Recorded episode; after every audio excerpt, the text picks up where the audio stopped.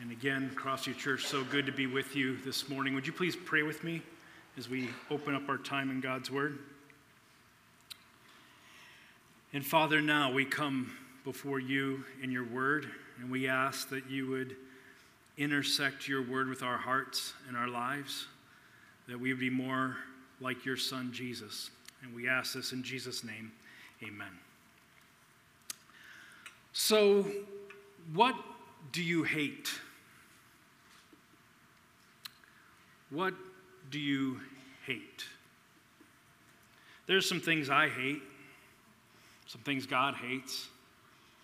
I have a list of kind of silly things I hate, like I hate tuna fish. Can't stand it. Won't get near it. I hate below zero days, which thankfully we haven't had a lot of. I hate waiting in line for a very long time. I hate loud noises. And maybe hate's a strong word, but as many of you know, I'm not very fond of cats. but then I have a serious list of things I hate. I hate cancer. I hate abuse. I hate anxiety. I hate senseless violence. We all have lists of things that we hate. But here's the thing regardless of what I hate, and regardless of what you hate, it's nothing compared to the way that God hates the sin of pride. He hates it. Proverbs tells us that. And if there's one thing that will hinder all that God wants to do in our life, it's this prideful self reliance and self dependence that says, I don't need God. According to all we've seen so far going through the book of James in this study, we see that it's pride that always brings about brokenness or double mindedness. Pride is behind every sin, this sense of self reliance and self dependence. And if we are going to live lives of wholeness, we must pay attention to what James gives us today. So, we're in a series called Becoming Whole, where we're studying the book of James. And the title for this series comes from the fact that James wants us to be whole people. And early on in the chapter, we saw that he gives a description of brokenness, the opposite of wholeness, and that was like to be double minded, to live one way that is the world's way and to live another way that is God's way, and to be two faced or two souled or two different people. And James longs for us, as God longs for us, to be people who are whole.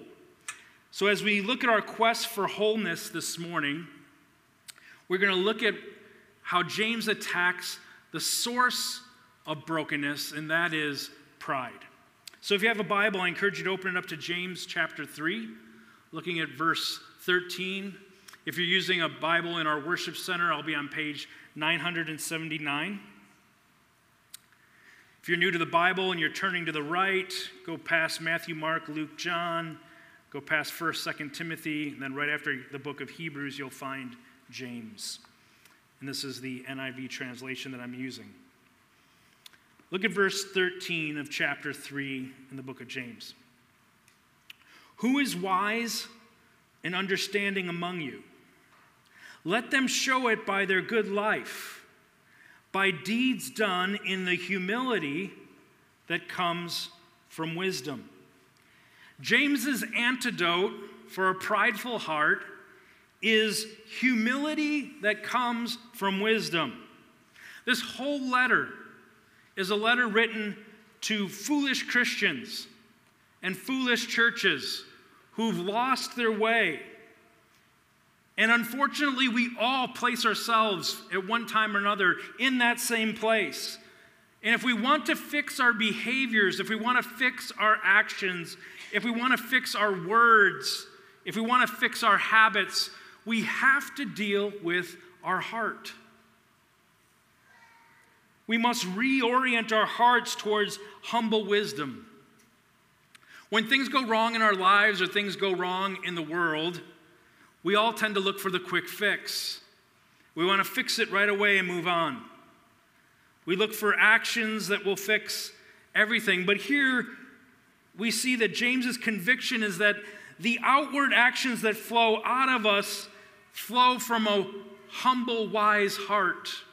And our hearts have to go through a process of being made whole.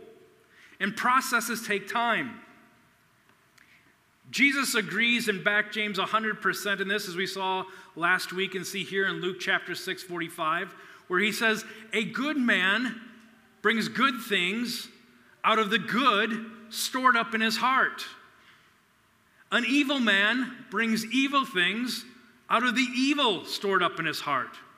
For the mouth speaks what the heart is full of. So, if we want to address our words or address our actions, we have to store up good in our heart. We have to address the heart first. That's the only way we address outward behavior. My youth pastor's wife, growing up, had this youth pastor, and his wife was named Mary. And I hung out at their house quite a bit.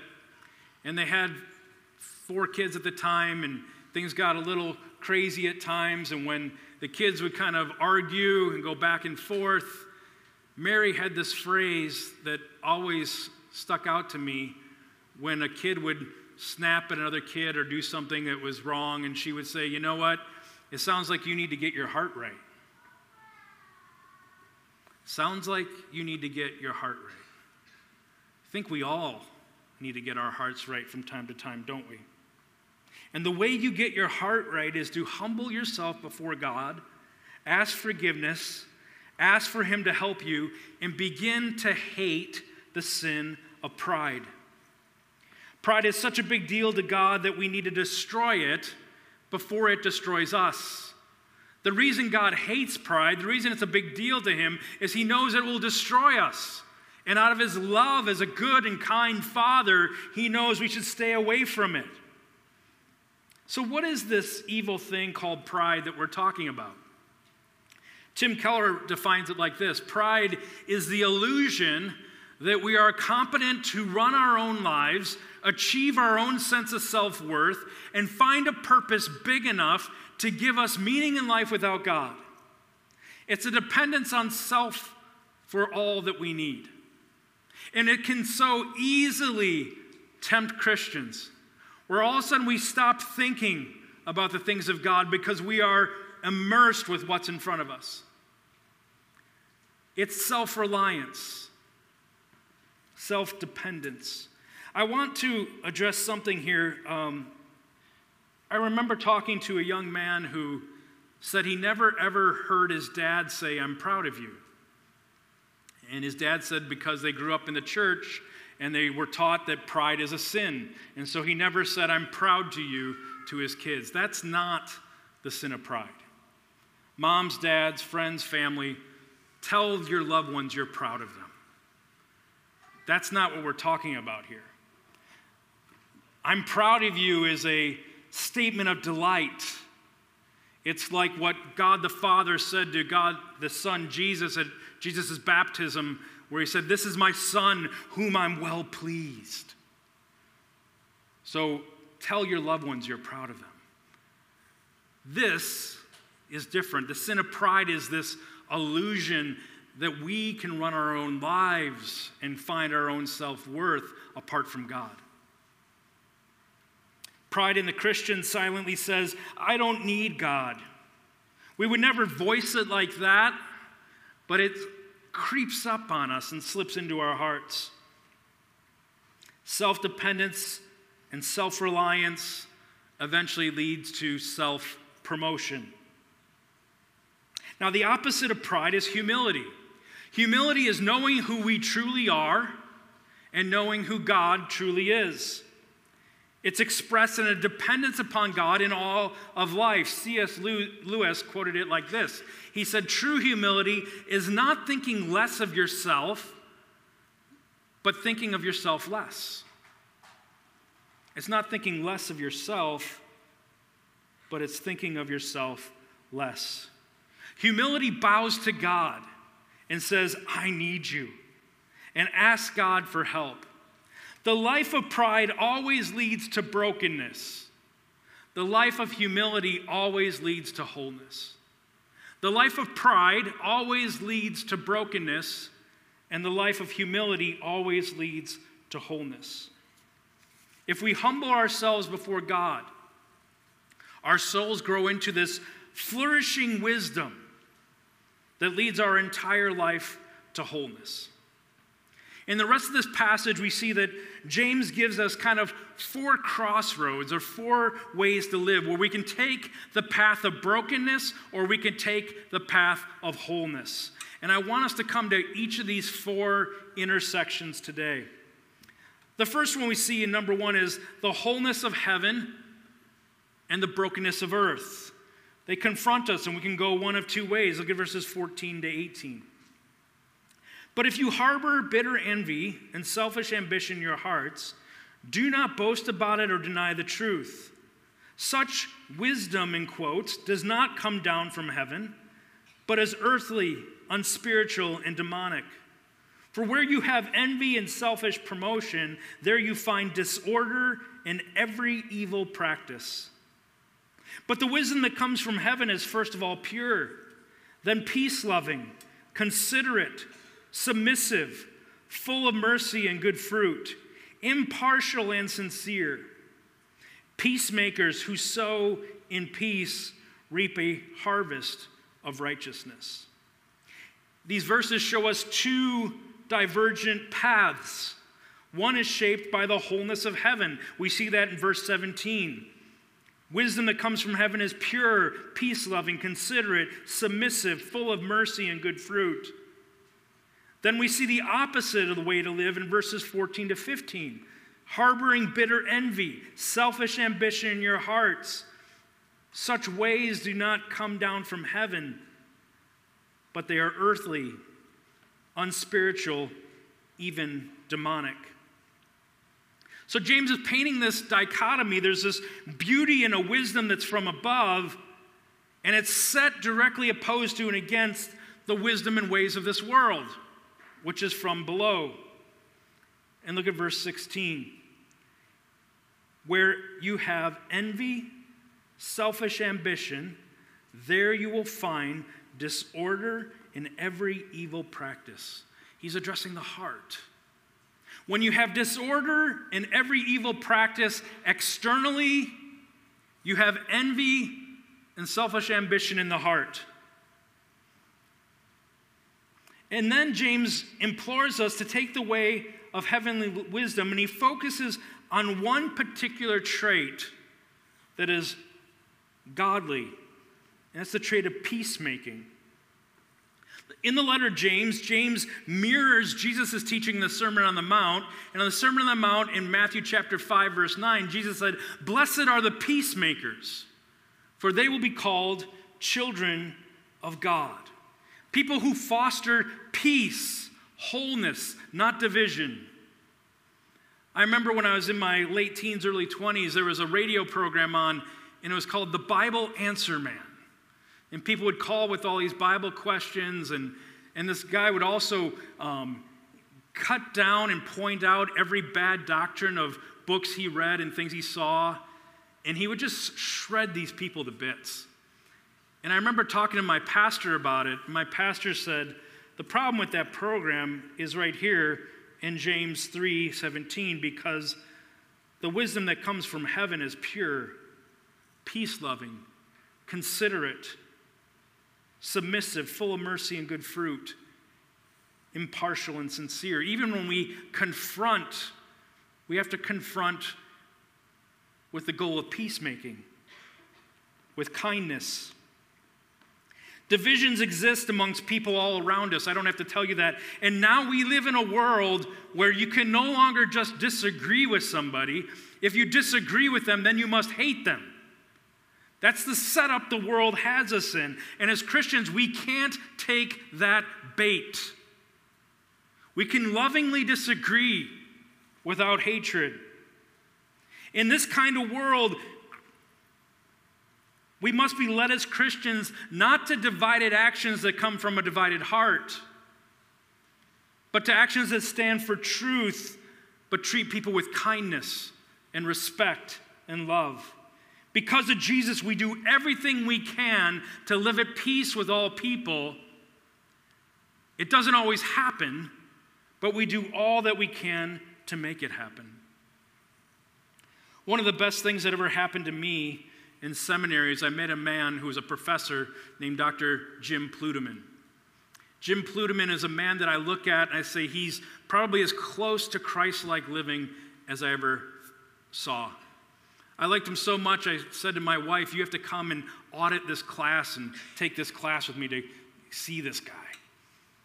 He was the type of guy who wanted to give every student that he had encouragement, love, care. I remember one time he, I was dealing with a really difficult thing and he heard about it and he stopped me in the hall while a classroom of 40 or 50 people were waiting for him to lecture. And he stayed there and asked me a whole bunch of questions about how I was doing and then prayed for me. He was a mentor and he took me to different things that he had to do in the seminary. And I'll never forget one time we went to this big lunch and they had it and they had all the professors from the seminary there.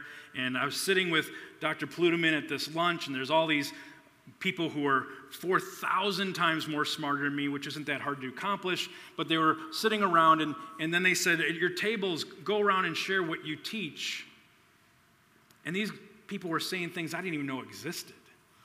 Some would say i teach systematic theology. I teach hebrew. I teach biblical Greek. I teach evangelism. And they got to Dr. Plueddemann, and he said, I teach students. And it was everything flipped.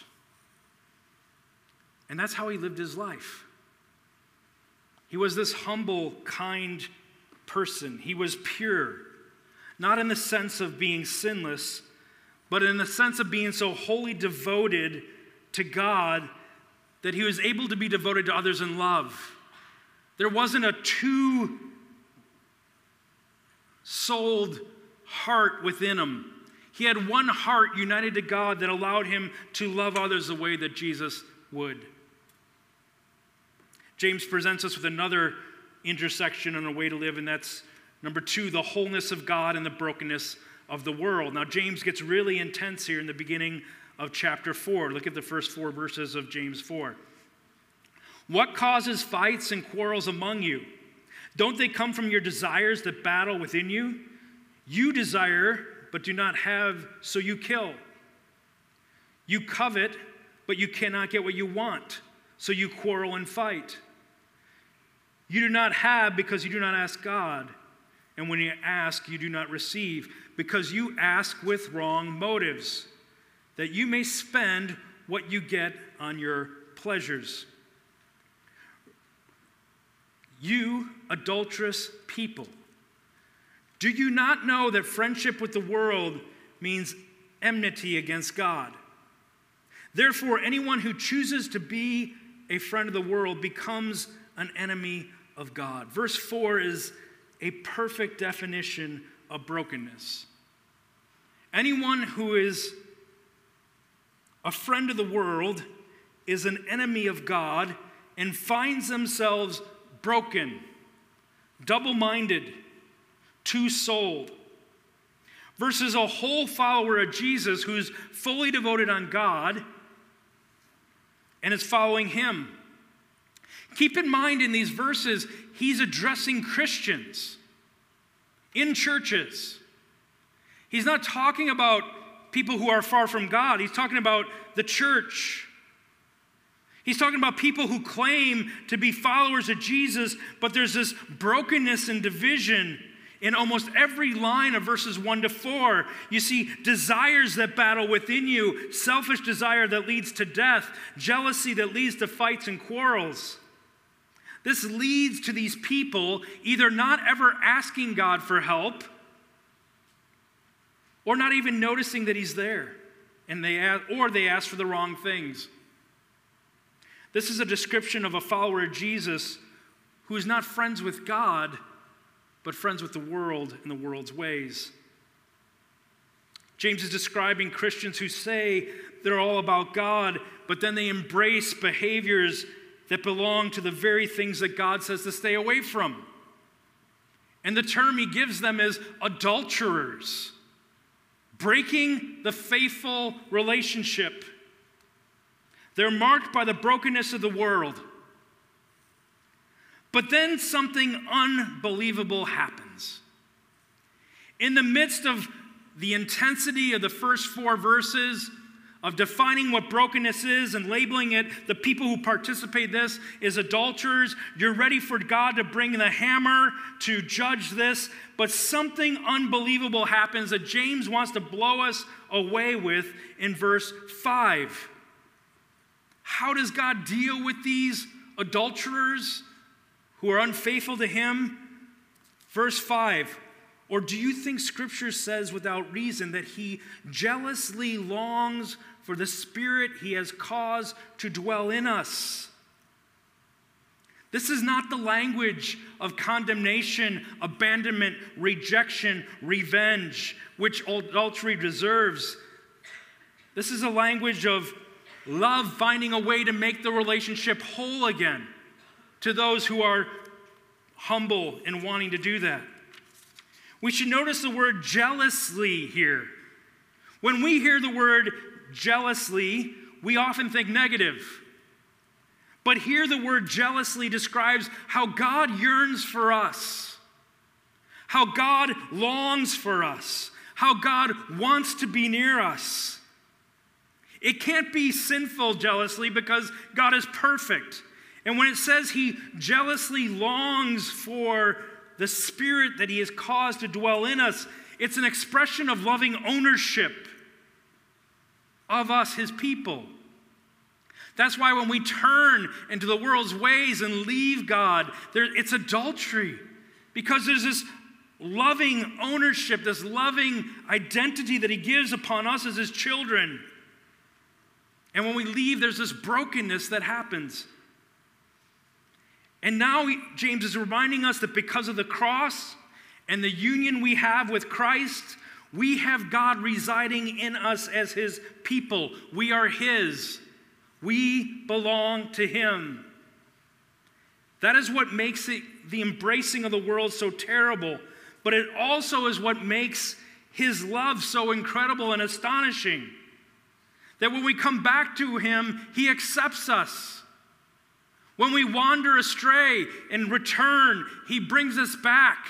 He will not let us go. He loves us and He is able and willing to receive us and forgive us when we've lost our way. He welcomes us back when we humbly return. And you know what He does? He gives us more grace. Look at verse 6. But He gives us more grace. That is why Scripture says God opposes the proud, that self reliant pride but shows favor to the humble. James calls us to turn and repent from the world's ways. He's causing these Christians who are double minded to turn and repent from their foolish ways. We turn from our selfish ways and we turn to God and we find life and love in a God who says, I will bring you back. We can turn to a gracious God even in our brokenness. And James gives us pointers on how to do that. Verse 7 Submit yourselves then to God, resist the devil, and he will flee from you.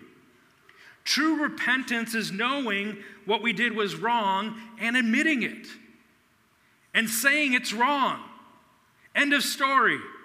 No if, ands, or buts. No, because of this and because of that. No, God, what I did was wrong. Forgive me. That's what repentance looks like. You know, God loves it when we say what is true about ourselves. God loves it when we come to that place of openness and honesty when we're not playing games anymore. He knows the truth anyway. But He loves it when we arrive to that place where we can be vulnerable before God. Lay it all out and say, I was wrong. No camouflage, no shadows, no hiding, no rationalization, just truth. I was wrong and I need you. It's that humble posture that draws us into His grace. It's that humble posture that draws us into His loving presence. When you have that kind of humility, an ocean of grace awaits you.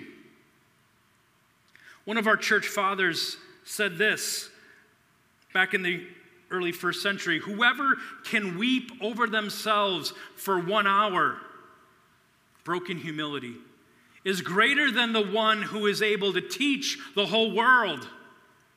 Whoever recognizes the depth of their own frailty is greater than the one who sees visions of angels. There's a humility that leads us to grace, that brings us into God's presence. To be with God broken in humility is better than to do any godly act. Number three, the next intersection we see is there's a wholeness of fellowship with the church, or we can live in the brokenness of division. Look at verse 11. Brothers and sisters, do not slander one another. Anyone who speaks against a brother or sister or judges them speaks against the law and judges it. This is saying that we should protect one another, not tear each other apart. People who live in wholeness protect each other, people who live in brokenness divide. And he says, Do not slander or speak against. To do that is to embrace the brokenness of division. How much better for us to foster spirits of unity by what we say and how we treat Christian brothers and sisters. We are to embrace a way of life that protects one another with our words and builds one another up. One way we speak against one another, according to the text, is through these things called slander and flattery. Do you know the difference between slander and flattery? Slander is saying something about someone behind their back that you would never ever say to their face. Flattery is saying something to their face that you would never ever ever say behind their back. Slander is saying something behind one's back that you would never ever say to their face. And flattery is saying to their face what you would never say about them behind their back. Both of these speak against one another. Both of these are symptoms of brokenness that pull the body of Christ apart. Finally, the last intersection we find is the wholeness of God's law and the brokenness of selfishness. Look at verse 11 again.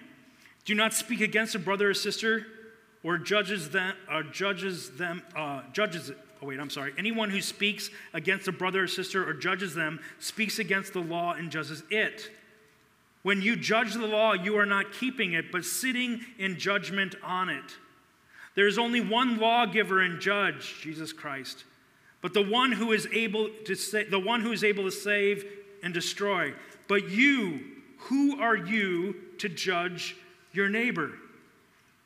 Jesus makes a big deal about this. And the reason he makes a big deal about this, and the reason James makes a big deal about this, is because when you offend someone or speak against someone, you're not just offending or speaking against them, you're speaking and offending God in his ways. Have you ever been picked on by a bully? One of the stories in Pam's family that always brings a smile to my face that I enjoy is when Pam was really young, maybe first, second, third grade, I don't know exact age a bully picked up picked on her. And you know what happened in the playground? Her older brother Greg, 3 years older, saw the bully picking on Pam and walked up and said, "Hey, are you picking on her?" "No, no, no, no. I wasn't I wasn't picking on you." "Yeah, you better not pick on her." Right? What James wants us to understand here is that every single person we interact with has a big brother watching out for them. And when you offend them, you offend that big brother, and that's God. God is watching out, has the back of every single person. So, why would we do something that would not only cut down that person, but offend God. James wants us to go through life when we see people and understand that someone bigger is attached to them. In these last verses, James is asking us, who do we think we really are? The truth is, we make very poor judges. We only have half the information. We are terrible critics, and we can be very unloving and unforgiving to our neighbors. Theologian Miroslav Volf says this Forgiveness flounders because I exclude myself from the community of believers. Once I think I am better than everybody else and pull myself out of the community of sinners, I point the finger and I no longer forgive. Here is the gospel of Jesus Christ that fulfills the law. God does not speak about us in demeaning ways to other people, ever. Ever. Instead, He forgives our sin, He covers our offenses. He has boundless amounts of grace and mercy that He eagerly showers upon us. All of our sins, all of our failures, all of our faults are taken to the cross. And at the cross, they are paid for. And they no longer have power because of the death of our Lord Jesus Christ. Jesus buries our sins and offenses in the ocean of God's grace and God's forgetfulness. He gives grace to humble, repentant sinners. The humble, repentant sinner finds the judge of the universe all of a sudden becomes their savior, their friend, and the lover of their soul. That's Jesus. If we summarize verses 5 and 6 in this letter in a few sentences, it would be this God jealously longs for you no matter what you have done, and He greatly desires to forgive you and pour His boundless grace into your life. Come near to God, and He will come near to you. When we realize that, pride in our hearts is killed. When we realize that, a door empowered by humility opens to let wholeness in. Maybe the best thing we can do as we close is just to spend some time and have you look and reflect on that sentence. I want to give you a time of silence, and I encourage you to maybe just read that a couple times and let it sink in. Or maybe you want to spend time talking to God in the silence of your heart. But I want to give you space to let this sink down deeper. So I'm going to give you some silence and either reflect on that, talk to God, and then I will close us in prayer.